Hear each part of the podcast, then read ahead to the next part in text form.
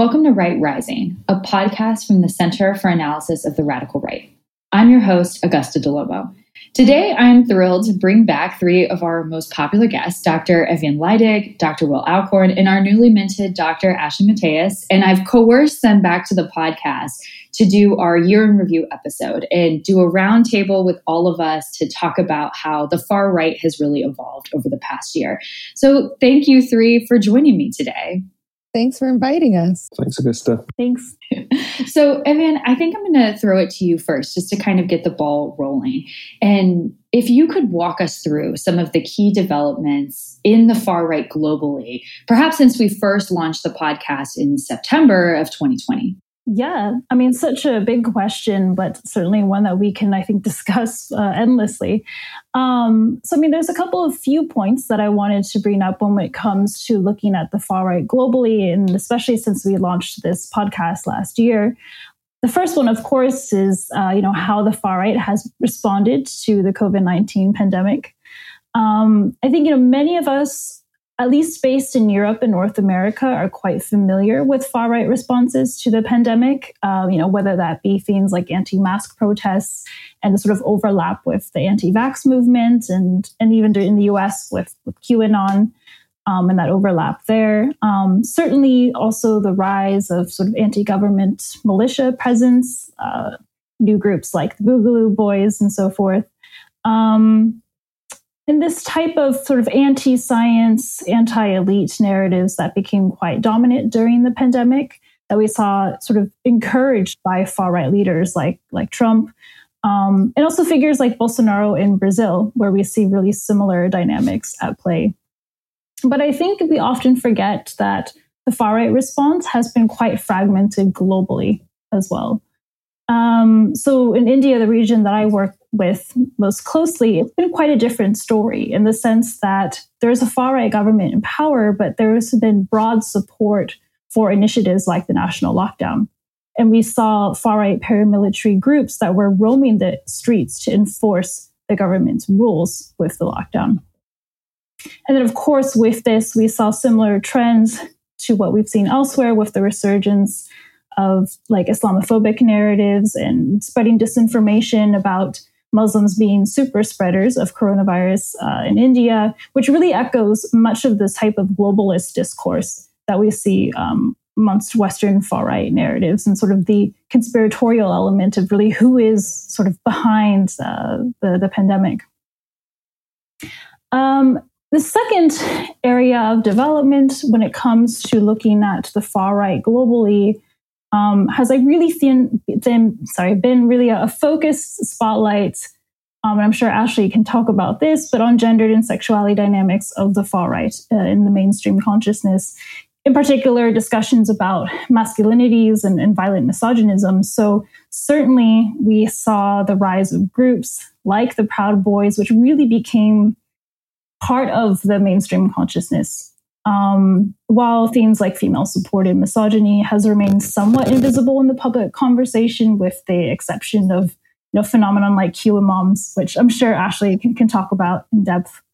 And then finally, the third point when it comes to the far right globally uh, and its key developments is really we've seen the legislating of far right agendas worldwide, right? Whether that be legislating on uh, reproductive rights, across the world to um, you know very distinct um, sort of anti-immigrant um, and really uh, sort of exclusionary practices that we've seen been quite successful on legislative agendas uh, that have really affected sort of the everyday lives. So those are really the three, at least main developments that I see when we look at the far right globally. Mm, fantastic. Will and Ashley, anything that you'd like to add on? I would say that stepping back a little higher level than legislative, there's also been a lot of narrative transfer globally. Um, specifically, I think yesterday I saw there's a, a multi-part video series by uh, Farage about why um, mail-in voting won't work in the UK, which seems to be a pretty strong draw from the current situation in the US. That's a little concerning.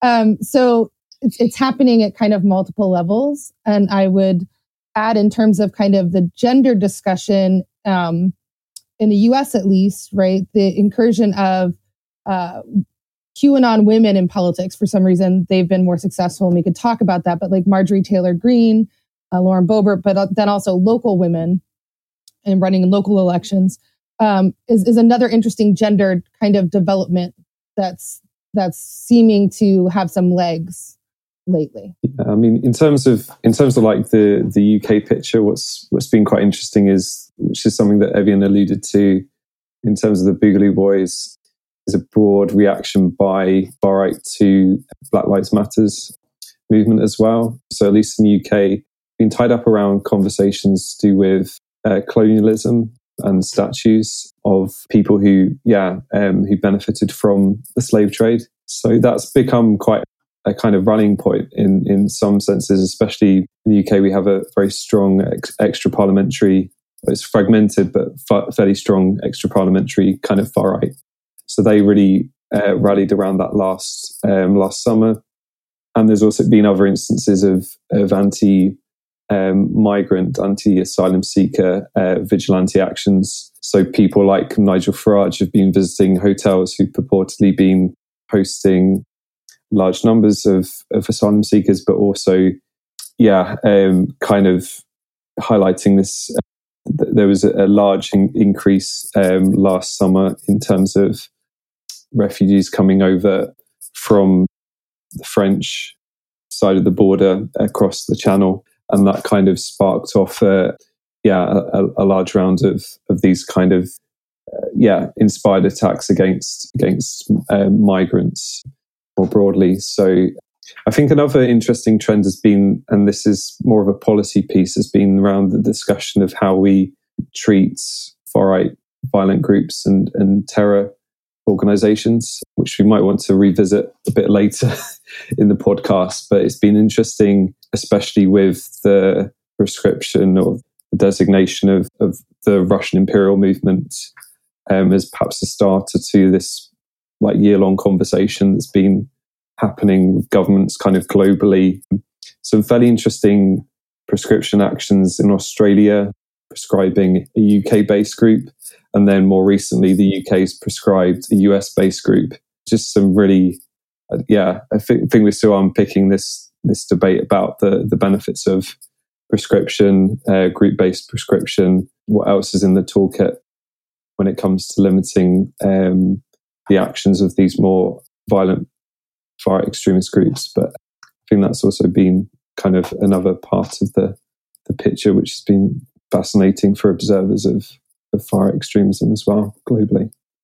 Yeah, and I think this this entire conversation about the policy implications of this past year of far right development is definitely something that we're going to get into later, particularly and I'm, you know, really showing my US bias here as a researcher based in the US, but particularly after January 6th in the US. There's been really serious conversation around policymakers of how do we actually is it worth it to designate specific groups as terrorist entities? And, and what does that mean when we actually think about combating the growth of the far right? But before we go there i want to actually go back to a point that eviane mentioned and ashley i'd like you to talk a little bit more about um, just gender in the far right and how this movement has really changed over the past year, particularly with QAnon. You mentioned, and it's a it's a good point that the women, the people that have become so successful out of the QAnon movement, have mostly been women. And so, what does that tell us about how these actors are evolving?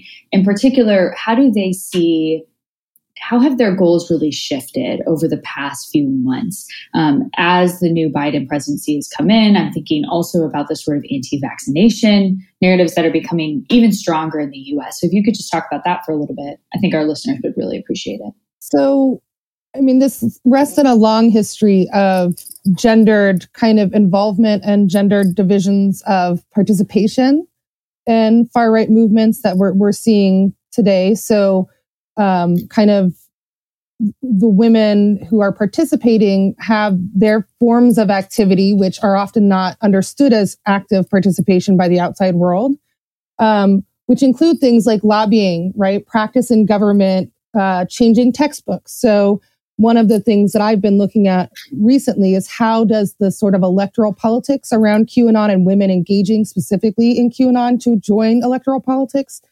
um, relate to something like the longer history of white women supporting the lost cause and, and maintaining lost cause mythology, embedding it in schools and textbooks, building statues um, all over America, right? How how does that maybe history play out in what we're seeing today? Is that a particular thing that's going to kind of continue longer term with the with the change that women are now actually running as candidates, as opposed to just lobbying or just um, taking on those sort of uh, social movement oriented roles? Um, and I certainly think we're going to still see both, right? Because the whole QAnon integration was about a social movement organizing principle around the hashtag hijack save the children.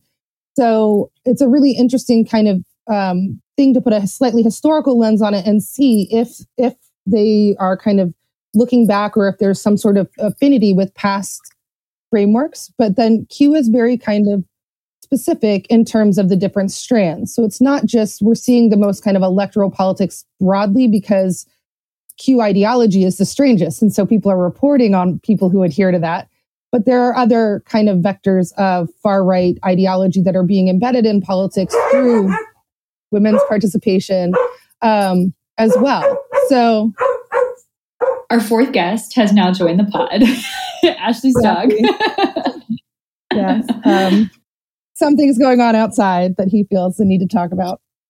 Um, but so basically, there's uh, different kind of modalities by gender. So why we might see the the Boogaloo Boys or the Proud Boys out on the street participating, we would also see kind of women's engagement in certain ways, and the insurrection brought that together in a different kind of mix, specifically through the kind of embodiment of Ashli Babbitt, um, the woman that was killed at the Capitol insurrection while trying to breach um, the Senate complex, uh, the Senate offices, and the way that certain groups in the far right have attempted to martyr her since then. Um, I think Simon Purdue had a really good piece out about this this week, actually, for CARR. Um, but the kind of rising tide of attempting to map her onto the historical figure of Vicki Weaver from the Ruby Ridge um, event, where the FBI uh, went into Ruby Ridge and, and uh, had an altercation with the Weaver family, and Vicki Weaver ended up dying um, along with other people in the family. So apparently, that that strand for particularly the militia movement that's involved in the Capitol insurrection is really important, and they've taken her up. What's particularly interesting is that the QAnon groups, and Ashli Babbitt was a QAnon member, have a lot more conjecture about whether she should be upheld as a martyr. There's a few people sort of earlier on that that think it's a problem and, and sort of see her in that light. And then there becomes this narrative of um, essentially saying she's a crisis actor. It's not real. That didn't happen. It's a false flag operation. So Q's handling that a little differently. QAnon's handling that a little differently than other groups. And so it'll be interesting to see how that gendered logic of um, using women as a as a banner to promote the vanguard of male activity will work. Well, and Eviane, anything that you are seeing, I know, Eviane, you specifically work on India. So I'm very curious as to how you see the sort of gendered masculinity component, particularly manifesting most recently in a lot of the discussions around India's response to COVID 19. As you know, of the past few weeks, cases have really skyrocketed, and there's been a lot of pressure on the BJP and how you see that dynamic playing out, if at all. Yeah. Um, well, in terms of, I suppose, the specific gendered aspects of, you know, how the far right in India has responded to to the pandemic. Um, I mean, what we've seen is really the reproduction of sort of pre-existing relations in the sense that we see sort of these paramilitary or militant men that are out there in the streets attempting to sort of uh, reinforce uh, the government's measures on the lockdown. Um, and then what we see similarly is, I mean, it, you know, something that I didn't really get to talk about because it's, it's quite specific. But um, when I think about the role of gender within the far right in India, um, something I do like to point out is that women in far right movements in India are expected to build up strength through paramilitary drill exercises and shooting exercises. And so, this element of like physical bodily strength is something that I think is pretty different from what we see from most sort of Western uh, far right movements and, and the role of women. Of course, the role of women in, the Indian far right is primarily that of being like the wives and daughters of the nation, right? Um, but there is this extra element of like re- reinforcing physical strength in order to protect themselves against Muslim men, hypersexualized Muslim men, right? So that's the important caveat there. This is only sort of allowed within certain boundaries. Um, but I bring this up because we've sort of seen some of the women that have been, been called to action in the midst of the pandemic as well, um, in the sense that in addition to their primary role as caretakers, um, you know, during the pandemic, they're also sort of being called in this emergency and or this crisis situation to also step up into the public space um, and to really try to sort of stand with stand quote unquote with their men, not just behind their men, and sort of reinforcing some of the, the public spaces um, and, and the dominance over certain minority groups um, in public. Oh, I just I was I'm curious because I've been working on kind of anti-vax stuff. Are, what are the kind of anti-vax or are there anti-vax things flowing around in the in the Indian context, and what do those look like, Ava? And that's so interesting because India itself is a pretty worldwide distributor of um, medicine and, and, vaccine distribution. Um, and there has been an Indian vaccine that's developed that they've exported to other countries early on um, as a form of vaccine diplomacy. So, in general, there's this notion that Indian that the Indian far right sees themselves as quite superior because they're quite advanced in their technology and science uh, and able to to sort of produce um, the the vaccine and so forth. So I think that's a really interesting element to see the far right take on this really strong like scientific advancement and in progress rather than the sort of anti-science and anti-vax that we see elsewhere. That is really really interesting, especially given kind of um, the very strong anti-vaccine sentiment that's animating things here in the U.S. right now. That anti-vaccine sentiment in the U.S. What's also very interesting is, you know, there is the the far right element of it, but then you also have the kind of like new age uh, stereotypical sort of like hippie lefty, right? Like that the, we're just going to heal ourselves through crystals and, and things like that, right? That they're, they're kind of merging in the US where, you know, and Ashley, you can talk more about this, but the landscape of anti vaccine sentiment is really changing quite a lot with COVID.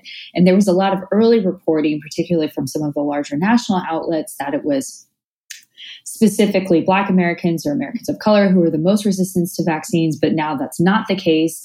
Um, and in many cases, I've seen that you know those numbers were being overreported, and so it's really it's been difficult, I think, for a lot of people to understand who exactly is refusing to get vaccinated and what is their rationale for why. So, Ashley, if you could just talk a little bit about you know the anti-vaccination landscape in the U.S. and kind of how it intersects with the right.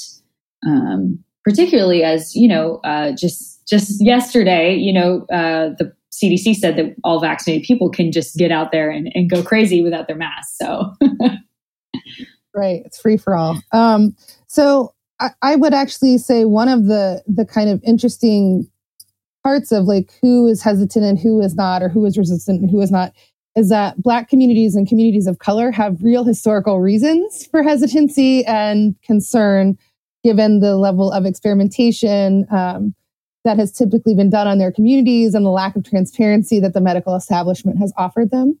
Um, and so within like black community public health like that is is and has been a long part of addressing covid and working with those communities within the kind of um, far right um, but also new age communities anti-vaccine communities online right we've had a resurgence actually a, a a kind of debut in some ways of public anti-vaccination along with COVID that we didn't have before, where people feel really comfortable being very public about their stances. Um, among the kind of white middle class communities, like that history is not the same, and the concerns are rooted in a much different kind of sensibility about um, kind of individual liberty versus actual physical safety, right? Actual like attempted um, harms. So the, there's an interesting disparity there about like how we define what you know vaccine concern is, but but don't say it when we're talking about it in the media. Um, the kind of newest strand that I've seen is this idea that people who have been vaccinated can shed the vaccine, can shed the spike protein, um, which is not true. But apparently, like that is a is running rampant, and in particular, that has coincided with fears over the vaccine possibly causing the sterilization uh, or fertility issues specifically for women right? So men are never mentioned when that comes up. So there's like a whole hesitant population of women who are concerned that you know they might not be able to get pregnant or, or want to be mothers and so they're waiting at the very least. But this coincides with this idea of viral shedding and we've had cases where business owners have refused to allow vaccinated people into their place of business under the auspices that they're protecting their female customers who might be subject to vaccine shedding and therefore like lose their fertility or it might disrupt their pregnancies. So there's like a really strong gendered protective narrative there that that is something that is more a hallmark of sort of right wing thought than it is of say new age thought, right? In many ways. Um, so it's an interesting kind of swirling thing how these things are kind of coming together and taking pieces and, and breaking off and, and making new things. Um, but yeah, the the anti-vaccine community, and this is really tied in a lot of ways to this larger mom community that the QA moms are part of, right? They've been very braided together for the last year um, because they're deeply embedded in those communities. Like, and that crosses a range from very kind of back to the land, you know, sort of very more, you know, homesteader oriented. We don't trust the government, which sort of links to trad wives and the right wing all the way through to the very kind of new age, what we would see almost as kind of a leftist ideology that has now been sucked into a more right wing frame through QAnon. So it'll be really interesting to see how that plays out. And definitely the pandemic and the vaccine are on the QAnon boards that I'm, that I see, both standard boards and mom boards. Like that is just a re- repeating issue that they're looking at um, and discussing all the time because as every change that comes out, there's going to be a discussion about how that fits into their worldview. So it's definitely a point of concern still. And I think we'll see new conspiracies coming off it. Avian?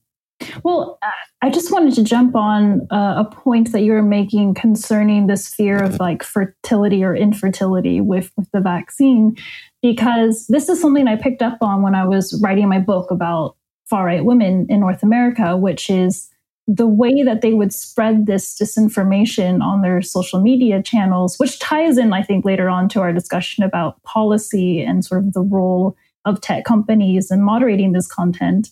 But something that I noticed was how adept they were at spreading this disinfo about infertility in like sort of manipulating the way that they would uh, spell like the COVID vaccine. So then that way they want to get flagged um, on Instagram, which redirects users to like the World Health Organization, like official information about the, the vaccine. Um, so I mean, this is something we can talk about later, but it's it's really intertwined in how our policy responses um, to the far right are quite intertwined within these gendered dynamics of understanding this landscape. Yeah, I, I think it's really important to talk about like how people have learned to utilize platforms and utilize um, technology in ways that can spread their disinformation. The other thing that I've also seen is more of a, a narrative format that tries to do a similar type of thing around this issue, which is the idea of the personal story. So, like, you can't fact check a personal story. So, if someone says, This is my experience, or, you know, my best friend said, right? Like, so there's definitely narrative ways and technological ways that people are spreading disinformation that I think are hugely um, important when it comes to policy and practice.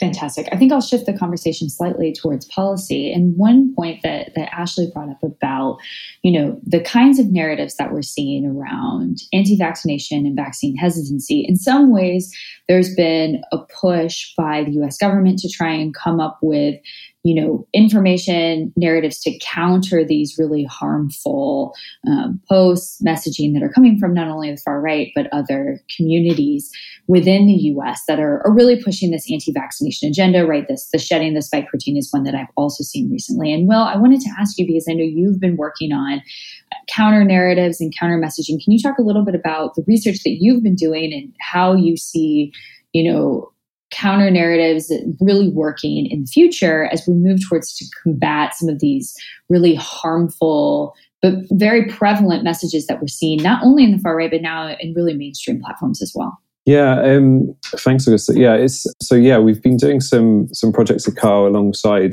Hedayah, looking at kind of how we can mobilize kind of counter narratives as part of a toolkit to to kind of at least kind of sow a seed of doubt when it comes to the veracity, like the legitimacy and the viability of of extremist um, messaging.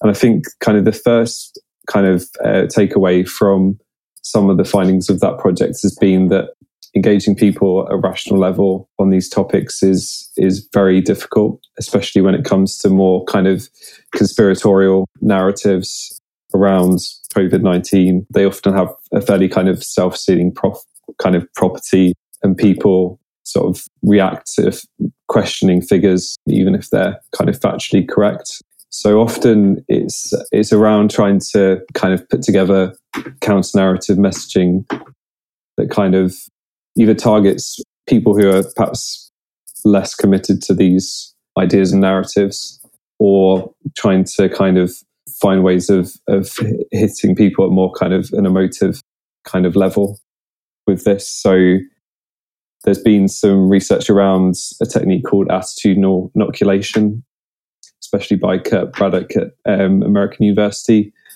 so looking at how you can perhaps forewarn people about an extremist group that's going to talk to them about a certain topic and just, yeah, giving them that kind of warning. Um, it's shown kind of experimental research to be quite effective in terms of people kind of counter arguing. So that kind of gives a role for, for, I guess, for more educational kind of techniques especially around kind of critical thinking as well, at the kind of preventative level, at the kind of counter kind of radicalization level. It's actually quite found it's quite it's quite hard. Often people in fairly enclosed silos of maybe encrypted chats, maybe down the rabbit hole quite far in terms of these ideologies. Often basing off evidence of organizations like Moonshots, often more kind of psychosocial messaging is better there rather than kind of countering the ideology. So thinking about messaging, uh, again, this goes back to, to what Ashley was saying in terms of these personal stories, but hitting people at more personal level. So, so yeah, like if they're questioning their involvement in the movement, you'd be want, wanting to put out questions like, are you feeling kind of disillusioned? Are you feeling kind of um, out of out of kilter uh, with the movement itself? And often it takes kind of a, a, a, what some people refer to as like a cognitive opening, people to then consider kind of leaving these movements, um, and that's perhaps where referrals to to kind of counsellors um, might be, or former extremists who are trained to talk to people is is going to be it's been piloted quite a lot, but perhaps will become more of a run of the mill thing, especially when we're considering doing more kind of hybrid forms of work anyway. But also because of, and I think this is connects back to the um, some of the kind of policy discussions after the the Capitol siege in January was around how do we divert people away um, who are being deplatformed who are affiliated with the broad kind of QAnon ecosystem and making sure that they don't go down further extremist kind of rabbit holes towards the more extreme kind of neo-Nazi end of things and that we lose them altogether. Um, so that's quite a big question. And it's, yeah, it's interesting to see the, the innovations that, that are being put forward. But obviously none of them are golden bullet. And a lot of the the work for people who are at the more harder ends is going to take a lot a lot longer. It's not going to take one kind of message on um, on Google or, um, or Facebook for them to to step outside of these movements.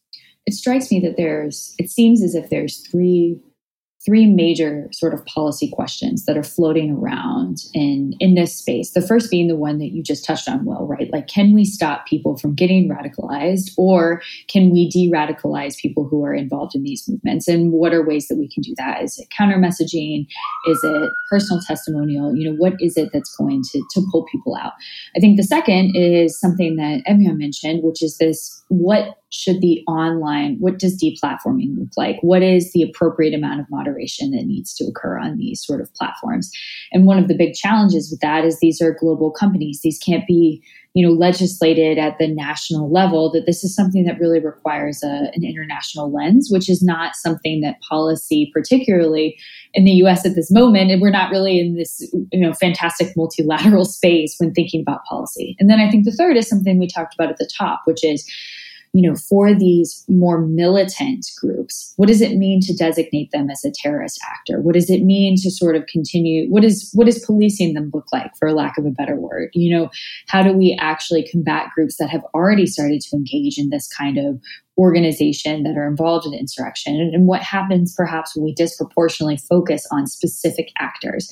I think one of the things that all of us have probably noted in some form in the US, there's been a lot of conversations about the Proud Boys or QAnon, right? Like there's a disproportionate focus on specific organizations, but is that shaping how we're thinking about policy for the whole? Um, so, Eviane, I know you're really you're working now in this policy space, so I'd love to hear your thoughts on this that I have on this. No, but it's it's really so much to disentangle here, right? So I will say that uh, CARR is partners with the Global Internet Forum to Counter Terrorism, or GIFCT for short. Um, and for those who don't know about it, it's an initiative that was founded by four big tech companies Google, Microsoft, Facebook, and Twitter. And now there's a number of other companies that are members of GIFCT, and that ranges from Airbnb to MailChimp to Discord. Um, it's really quite broad. Um, and the aim of this initiative is a collaboration between tech companies, governments, and civil society actors, uh, including academics, um, to help create policies to counteract terrorist use and exploitation of platforms. Um, so, in terms of thinking about policy, there are a number of, I suppose, different actors um, or stakeholders. So, GIFCT is one of them. And in, in, terms of like perhaps the most international in scope, that would be the case. There's also, of course, more regional actors like the EU Internet Forum. Um, and then we can go down more to, to different national and local actors as well. But there's certainly, you know, different stakeholders that we can work with when it comes to designing uh, policies uh, concerning violent extremism and terrorist and, and, even hate speech policies, although that's kind of seen as something that's separated um, when it comes to this this industry and this space, which you know I personally find a bit problematic because it you know it is quite a spectrum. Um, but you know this is the the mandate at least for uh, these these stakeholders. Um, so that's a partner that CARR has been working closely with, and when it comes to actually designing policies um, like I mentioned, it's focused primarily on violent extremism and terrorism. Um, but you know, CARR has been really trying to push for um, policies that focus specifically on right-wing extremism and violent misogynistic actors on these platforms. Um, because we have seen up to this point that a lot of the tech policies that were developed to counteract terrorist use of technology were designed actually to counteract ISIS um, and Islamic uh, State actors on these platforms. We haven't really seen the same type of systematic application of these policies when it comes to the far right. So that's something that CARR is trying to develop in our partnership with GIFCT. But concerned with that is um, yes, a very strong sort of focus on you know certain groups or proscribed, particularly proscribed groups um, but again, this gets quite messy, right? Proud Boys are proscribed in Canada, but not the US, and so on and so forth. So it definitely complicates the, the landscape, um, which you know is, is pretty insufficient when it comes to recognizing the actual landscape of you know I don't want to say lone actors because for me it seems a bit strange. I mean, these aren't lone actors; they're they're definitely individuals that are embedded into very well known communities and online cultures, right? So it's it's sort of a misnomer to call them lone actors. Um, but trying to sort of write policies around networks of users is, is quite difficult um, for these companies at the very least because they're trying to abide by legal frameworks in jurisdictions when it comes to a, a like application of, of these policies in different national contexts. And then the last thing I wanted to add here was that when it comes to developing these types of counter narratives, or even just not just counter narratives, but a broad range of approaches, whether that's deplatforming, demonetization, content moderation, shadow banning, manipulated search result, algorithmic ranking, all these types of like technological approaches, um, in addition to counter narratives, we've seen that at least in the evidence shows us that there's really different types of audiences that one can target. So it's those who have already been quote unquote radicalized, those at risk of radicalization, and then sort of the general public. And research shows us that the most effective measures has actually been towards the general public because of, I mean, a number of factors, but but at least if we're looking at like mainstream social media sites like Twitter or Facebook, these are sites that primarily operate to give exposure and amplification, as opposed to sites where there's already this sort of like inbuilt community of people who have been radicalized already, like Telegram or Discord. Yeah, I would say that a lot of these conundrums are really interesting and um, from the from the U.S. angle, right? Ride on the issue of the First Amendment, um, particularly group proscription, and why that's difficult, right? So, um, group proscription could be used in particular ways that would breach First Amendment rights of other actors um, and actors who who may be considered problematic by certain governments or certain government officials at certain times, right? So there's there's a whole background to that that makes policy complicated in terms of how do we deal with it in the U.S., but then also how do other countries relate to U.S. based policy? Um, one of the kind of frames that's been talked about is utilizing the um, designated foreign terrorist organizations. So, as other right wing groups are proscribed in other places, there's the potential to, to leverage that if there's an interconnection transnationally between people in the US and those groups. So, that could be a potential place to, to look um, that would at least allow for certain types of material support charging and, and different types of charging um, to happen but there was a, a pretty good uh, article using a data set that my team at UNC had built and that's published through CARR by the Marshall Project, talking about the intricacies of like how does prosecution work? What does that look like in terms of right wing versus other forms of terrorism? Like how are we dealing with this in this space now? Um, because the data set I created is is federal charging for uh, right wing extremist action over the last decade or so. Um, and so that article is is really useful. That data set, if people are interested in looking at that, is is available through CARR.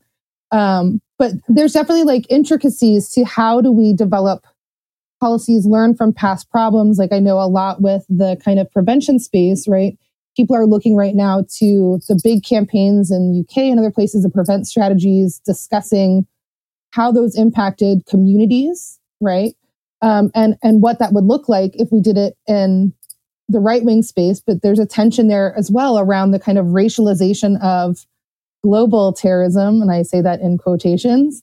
And what in the US we refer to as domestic terrorism, which typically means white supremacist extremism or something along those lines. The, the, the term of art these days is racially and ethnically motivated violent extremism here in the US. Um, so there's a lot of threads that need to be pulled through. I do think that there's some very successful models of civil right? State actors, things like Peril, the Peril Center out of AU that is looking at actually the kind of inoculative model. Kurt Braddock works with them, but looking at it in young kids, so like middle schoolers. They've got a program right now that they're running with the SPLC where they're talking to the caregivers, teachers, adults who interact with middle school age kids um, to kind of do a preventative seeding that is not the same type of idea as prevent or PVE, but this is like even a step further, right? It's further up the stream. And I think that's a really important model going forward.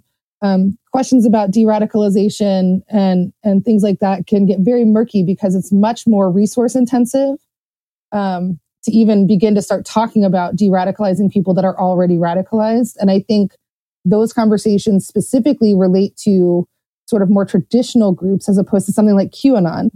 QAnon is a whole different wicket with a much larger potential radicalized base um, that we don't even have a sort of footprint for de radicalization necessarily yet. So it's a very complex kind of set of issues. I am excited to see the range of options that companies are coming up with now. So um, not just deplatforming, deplatforming can work, but also the suppressive measures that Eviane was mentioning and things like that.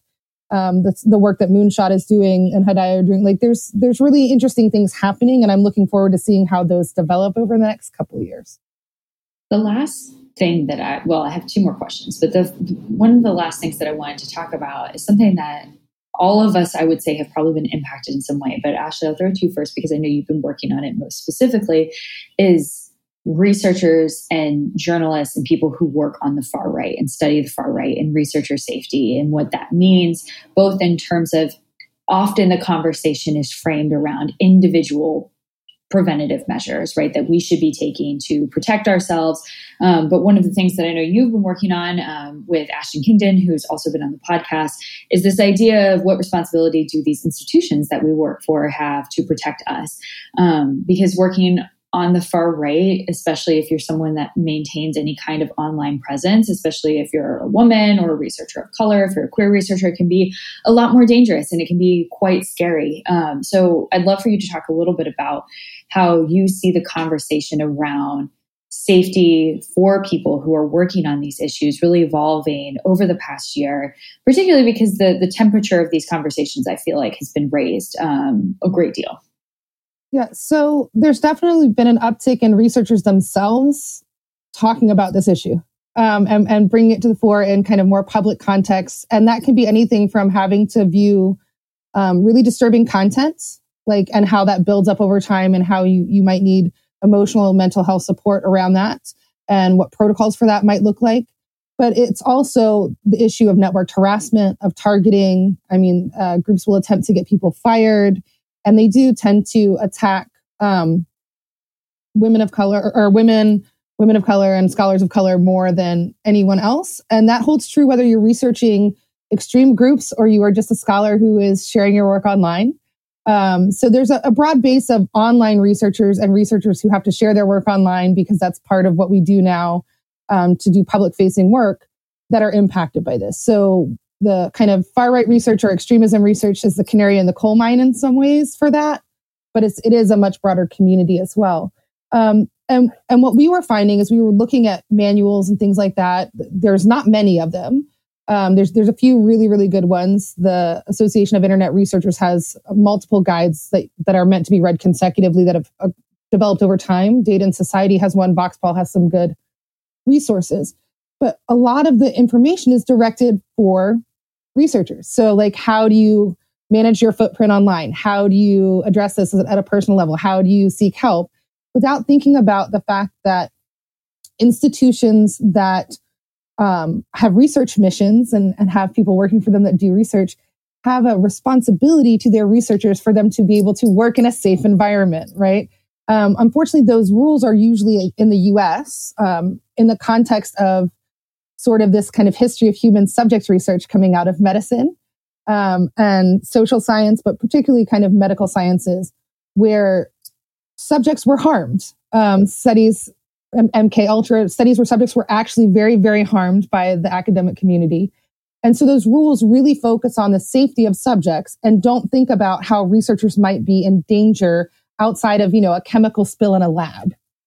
So what Asha and I have argued a lot about is that the institution has a responsibility to understand what is going on online, understand that these are tactics used against researchers of particular types of identities, of particular career stages, right? It's easier to attack junior researchers than it is to attack senior researchers. Um, and to and to find ways we suggest several kinds of ways institutions can can deal with this but it's it's really interesting because institutions like my institution has no policy. The institution I got my PhD from has no institutional policy on what happens if you get trolled or harassed or who you should talk to or how that should work if you need support. If you're doing potentially quote unquote risky. I don't like that term, but if you're doing research on bad actors, how you how you should protect yourself. Like, should you use our VPN or should you get your own VPN? Do they want the university network impinged in this way? Like, there's a lot of questions that don't even get to the actual ethics of the research before we get there um, that are not addressed. And so we're asking that institutions look at that from that top down level because researchers alone cannot stem the tide of these things and they cannot deal with them. And so what happens is either they get attacked and quit doing the research. They decide not to go into the research because they don't want to deal with the attack rate. It, it limits our ability to produce knowledge um, and to do it successfully. And it's really important for institutions, at least again in the US context, but I would argue everywhere to think about this as a civil rights or kind of a work rights issue. If certain groups are attacked more often, if certain groups are pushed off the internet more often in terms of public engagement or career advancement, then that is an inequivalency, right? That means if the answer that a woman gets when she says, Hey, I'm being harassed is just stop posting online, but you need to post online to like be on the job market, that means you don't have as much access to the job market. So it is a, a rights issue when it comes to those things. And that's a, at, at a minimum a reason institutions should be worried about it beyond you know caring about the people that work for them um, well i will say that you know this is always a bit awkward for me but based on personal experience in the last few years i've been based at the center for research on extremism and also um, which is an institute composed of researchers, academics who who study the far right. So, because of the founding of C-REX, um, there were a number of security protocols that we had established in place, and I felt really fortunate as a PhD student to be able to have this environment and this institutional support, whether that be things like addressing protocols concerning threatening or unpleasant situations, or hacking or sort of yes. Viruses on, on our on our um, software um, the you know certain measures that were put in place like the reporting of uh, field work and, and, interviews so that we would notify um, the leadership when we be going out into the field um, and into potentially threatening situations. Um, certain security measures that were put in place when we were organizing events and you know and also the the type of resources and mental health resources that we could seek out. Um, and with C-REX, we had built a really good relationship with um, the Oslo police as well as university security.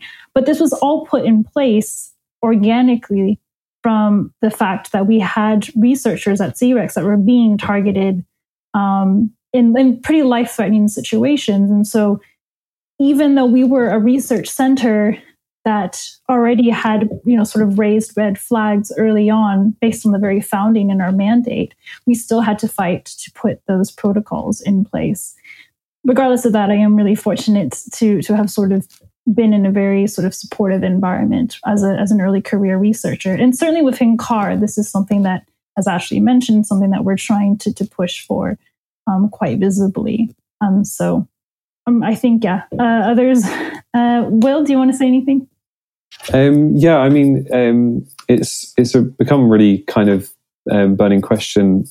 Yeah, in terms of how we both kind of support kind of mental well-being of, of researchers as well as kind of their their physical and online security. And so, CARR, we um, kind of putting together along with Ashley and also with the help of Ashton as well some ways of, of kind of um, protecting or informing researchers how they can better ensure ensure their safety. And it's also we're we're we're launching a an MA program. So this is something that's been on our minds in terms of the safety of students, but also faculty and staff in terms of things like not reporting like the location of of the sessions publicly I think there's um, it's kind of a, a, an interesting yeah balance in terms of ensuring safety, but not over alarming people who aren't necessarily in the space, but also taking it incredibly seriously, especially there's early signs of, of more kind of concerted harassment. So yeah, yeah, I think a lot of people outside of the community um, of researchers their minds probably goes directly to something fairly um, extreme in terms of examples, but yeah, I think it's right to to kind of be kind of kind of cautious and aware of of of how these um, actors might um, invade upon the research community, specifically when we see especially in the UK, kind of vigilante actions against journalists and and researchers were yeah conducting research in this space. So so yeah, um, it's something on our, our minds as we develop this this MA along with um, Richmond University.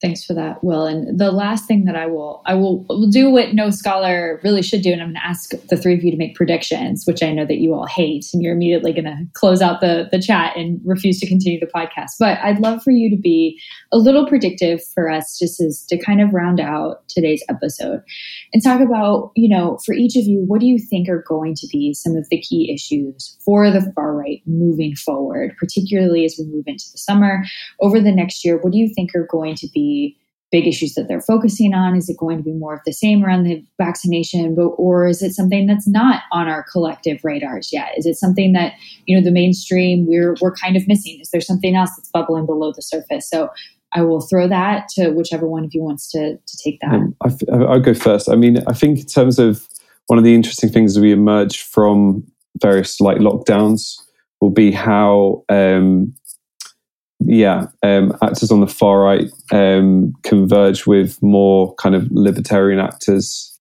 when it comes to to calling for faster rates of uh, lockdown release. Yeah, in the UK, um, it's interesting. Um, Nigel Farage's new outfit, though he's he's kind of stepped down from frontline politics again for like the the hundredth time. But the the Brexit Party now the Reform Party. It, would be interesting to see how how these movements kind of um, try to engage with popular demand around around lockdown release going forward.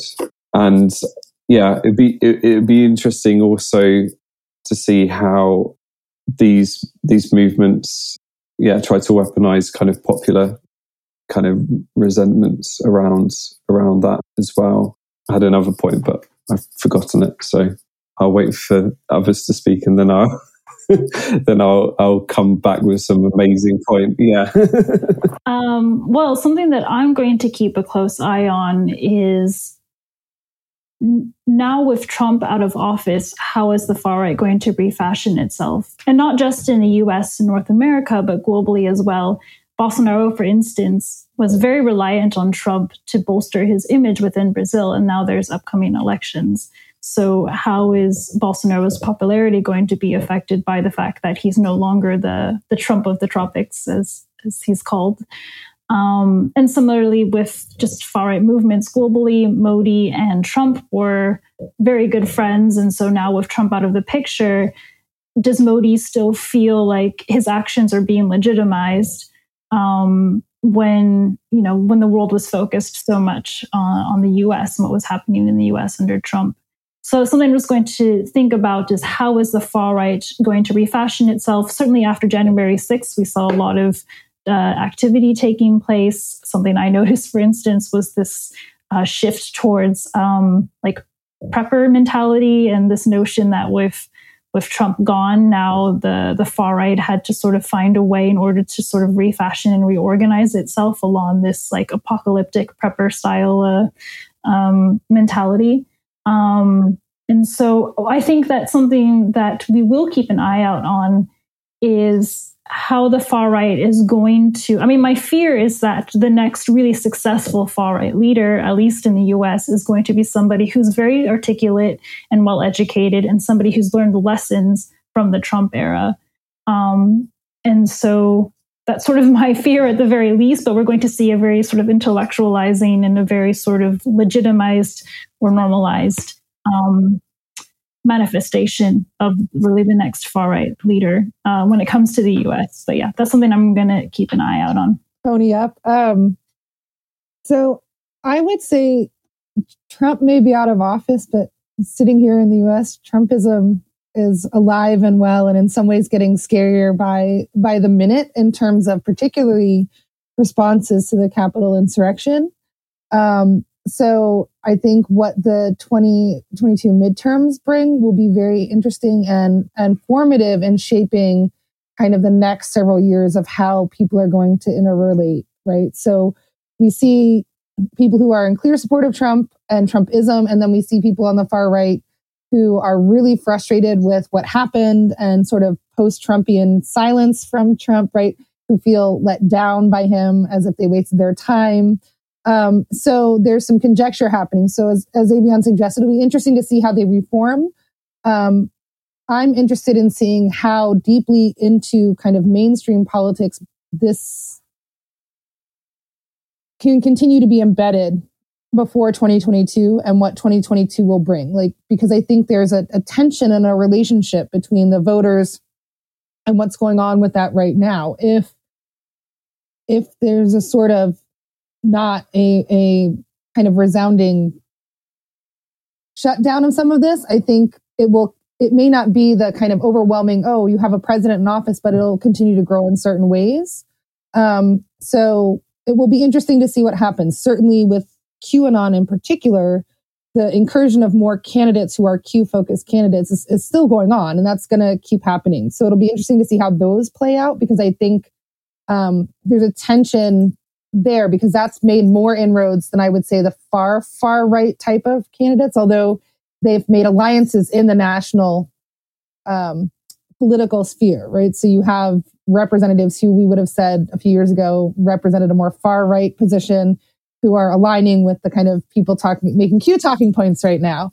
Um, so it'll be inter- interesting to see what happens and how that shapes the kind of national political conversation in terms of making inroads for new narratives of the far right. So as kind of hopefully COVID, right, as that kind of dies out coming into 2022, we hope, you know, with the pandemic coming to an end and more vaccination, what are going to be the new things that are taken up? What happens with the current infrastructure debate? Like things like that, that could give fuel to certain strands and fires around climate change, around gender, right? If we have a bunch of QAnon women candidates run again, there might be a, a big debate around gender and politics. So it'll be interesting to see how that shapes. Fantastic. Up. I think that's a that's a great note to end on. So I just wanted to thank the three of you for for joining me today and um, for rounding out our first season of Right Rising. So this has been another episode of Right Rising. We will see you all back in September when we have new episodes and new guests and, and new content for all of you. So thank you very much for for sticking with us through this first season. And we've greatly appreciated you all listening and, and doing this with all of you. So thanks again. We'll see you in September.